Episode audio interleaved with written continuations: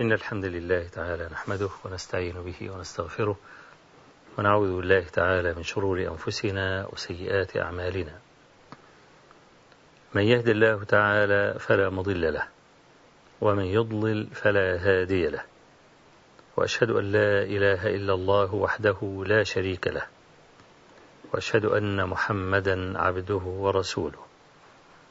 أما بعد، فإن أصدق الحديث كتاب الله تعالى، وأحسن الهدي هدي محمد صلى الله عليه وآله وسلم، وشر الأمور محدثاتها، وكل محدثة بدعة، وكل بدعة ضلالة، وكل ضلالة في النار.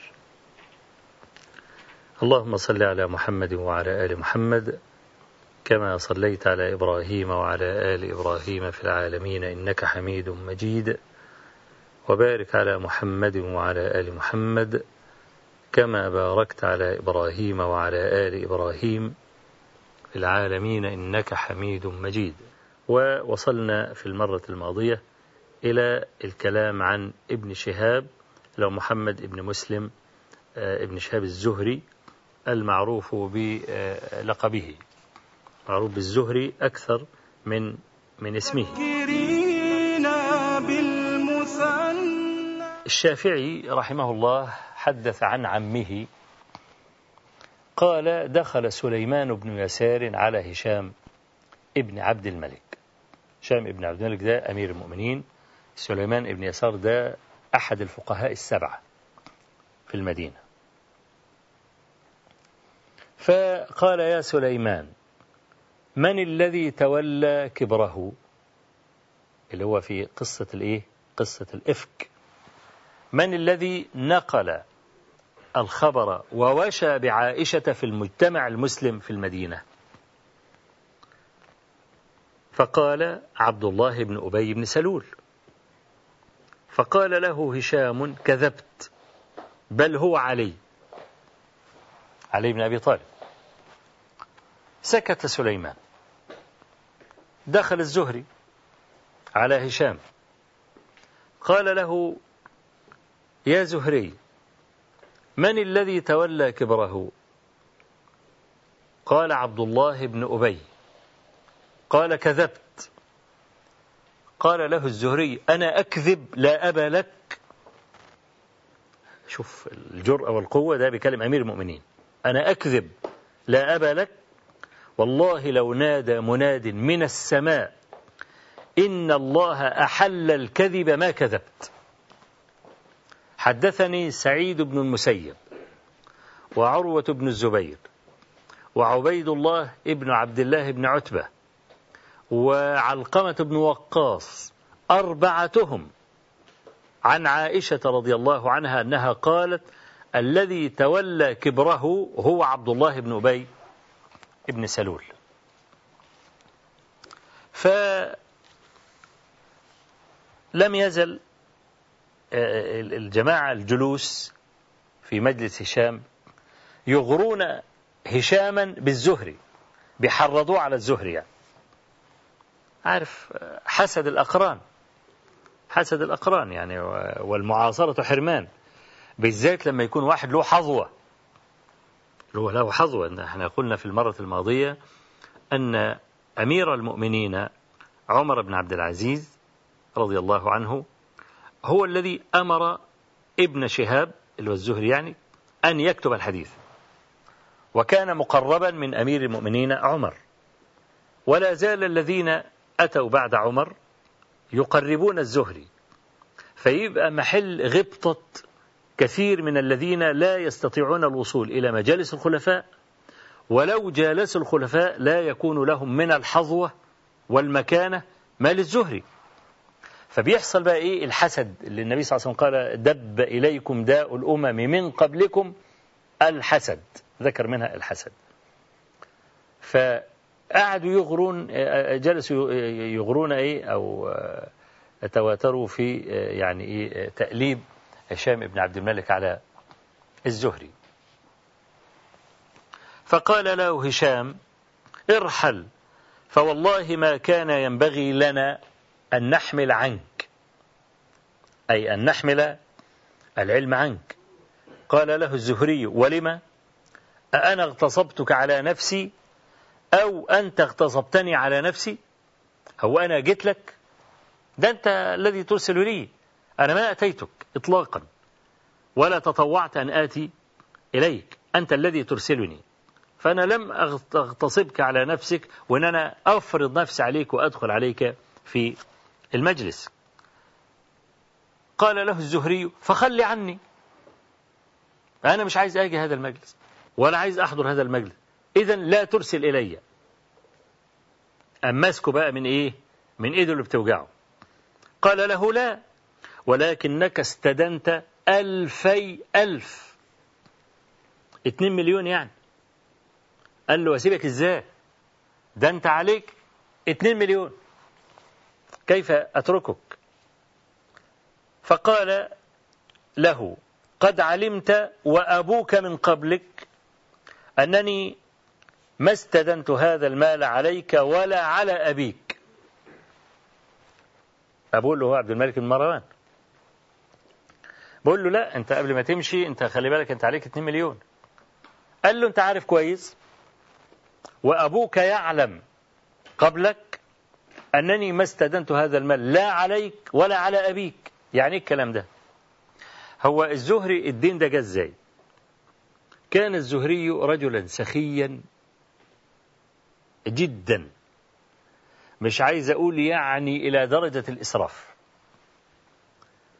ينصب الموائد، ها، اللي هي شبيهة موائد الرحمن دلوقتي، ينصب الموائد للناس ويأتي بأفخر الطعام من اللحوم المشوية ومن الفاكهة الطازجة والكلام ده، وينصبها للناس في الطريق. يوم كل واحد جاي يعدي يأكل، والزهري ماشي ما بين الموائد إيه، يشوف ده عنده ناقص إيه وده ناقص إيه وبتاع والكلام ده وإيه وحط. فكان الزهري بيستدين حتى من العبيد بتوعه عشان يشتري أكل يأكل الناس. فأبو حازم سلمان كان من يعني أقران الزهري من أصحابه، لما شاف الكلام ده وشاف الزهري عمال يستدين، أخذ عليه العهد والميثاق إن هو ما يقربش المسألة دي. أبو حازم زي ما هو واضح من من كنيته كان حازما ومالوش دعوة بالخلفاء، ما يدخلش عليهم، وله معهم وقائع مشهورة. فكان الزهري لما بيستدين فيدخل يجلس مع هشام بن عبد الملك مثلا، أو يجلس مع أمير المؤمنين ولا حاجة، يقول له: إيه يا زهري عليك كام؟ وعارف إنه إيه مدين بصفة مستمرة. يقول له: عليك كام؟ يقول له: والله علي مبلغ ثلاثمائة ألف. خلاص؟ يقول إيه؟ أدوا عنه دينه. ده أمير المؤمنين اللي بيقول أدوا عنه دينه. فلأن لأن أبا حازم رجل حازم ولا يخالط الأمراء ولا الكلام ده هو، فكان بيقول للزهري: لا تستدن حتى لا تذهب إلى هؤلاء يعني. المهم أخذ عليه العهد والميثاق إن هو لا ينصب هذه الموائد مرة أخرى. مرت أيام وبتاع والكلام ده، والزهري إيه نصب الموائد وهات جاب الأكل والفاكهة وبتاع، وقعد يأكل وماشي في وسط الناس. وإذا أبو حازم مارر في الطريق فلقى المنظر ده، كان يركب حماره، فوقف ونادى على الزهري، قال: على هذا اتفقنا؟ قال له مبتسما: انزل فإن السخية انزل فكل فإن السخية لا تؤدبه التجارب. فكان الزهري بيستدين بقى، كل هم عارفين من طريقة الزهري وعارفين إن هو بينصب الموائد والكلام ده. فكان الخليفة نفسه هو اللي يسأل الزهري، يقول له: أنت عليك كام النهاردة؟ يقول له: علي كذا وكذا. يقول له: يسدوا عنه. فلما أغرى القوم هشاما بالزهري وقعدوا يطعنوا عليه والكلام ده، ألا ده ده بيقول لك لا أبا لك، ألا مين اللي ينطق ويقول لك لا أبا لك؟ ده يطلع إيه بقى إن شاء الله وهو مملوك واحد من رعاياك يا مولاي وبتاعه الكلام ده. فكبرت في دماغ هشام. الزهري قال له: خلاص أنا ما اغتصبتك على نفسي ولا اغتصبت نفسي عليك. خلاص لا أنا لا أنا بجي لك، ده أنت اللي بتبعت لي، خلاص زهقت مني اتركني خلي عني. قال له لا، قال له لا لا لا أخلي عنك. ليه؟ عليك اتنين مليون، عليك اتنين مليون. فطبعا كانت كبيرة على الزهري أن يقول له هشام بن عبد الملك هذا الكلام، فردد عليه على طول بقى، قال له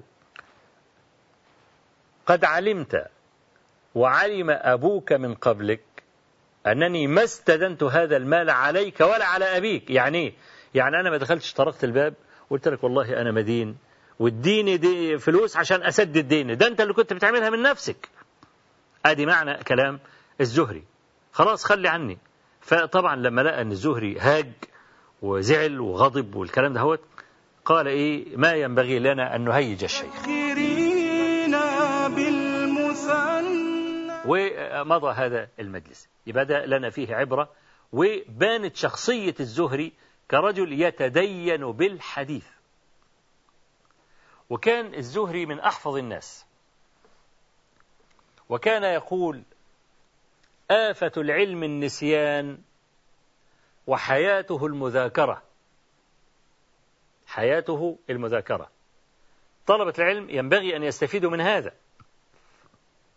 يعمل مذاكرة مش مناظرة، هناك فرق. المذاكرة بتستفيد منها أولا أن تعرف قدر من تناظر من, من تذاكر، وداخلين مش داخلين عشان نفطس في بعض، ولا داخلين علشان أبين أن أنا أعلم منك، لا، إحنا داخلين نستفيد. أقول مثلا الموضوع الفلاني ماذا عندك فيه؟ يقول عندي كذا كذا كذا كذا كذا، خليني أنا مخالف له في الرأي. أقول طيب ما هو أنت كيف تجيب عن الدليل الفلاني؟ يقول أجيبه بكذا وكذا وكذا. أقول له طب ما في اعتراض هيرد عليك وهو كذا وكذا وكذا، ها؟ يبقى إيه؟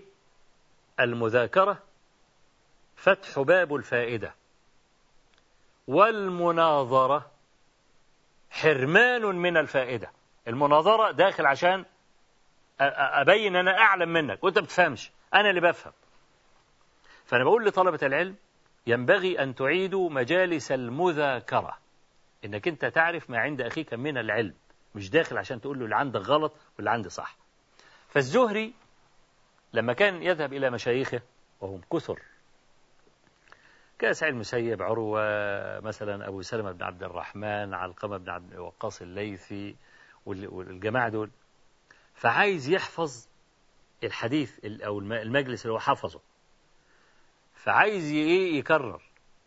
فيقوم كان عنده جارية يجي من ال... بالليل كده من عند أي واحد من المشايخ، يلاقي الجارية نايمة يصحيها ولا قومي، تقوم بقى إيه عمال تفرك في عينيها بقى و... ولسه بتحلم، ها يعني لسه بتحلم، مش مش واخدة بالها إنها قاعدة يعني. فيقوم الزهري يقعد يقول حدثني سعيد عن أبي هريرة، حدثني أبو سلمة عن عائشة، حدثني عروة عن عائشة، حدثني مش عارف مين عن مين عن مين عن مين، ويقعد يقول لي إيه الأسانيد والمتون والكلام ده، بيسمع لنفسه بيثبت الحفظ يعني.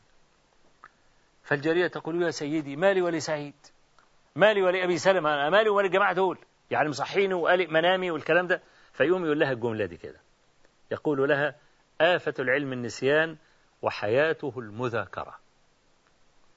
دي كانت طريقة الزهري لما يحب يثبت الايه، لما يحب يثبت الحفظ. أقول قولي هذا وأستغفر الله العظيم لي ولكم، وصلى الله وسلم وبارك على نبينا محمد، والحمد لله رب العالمين.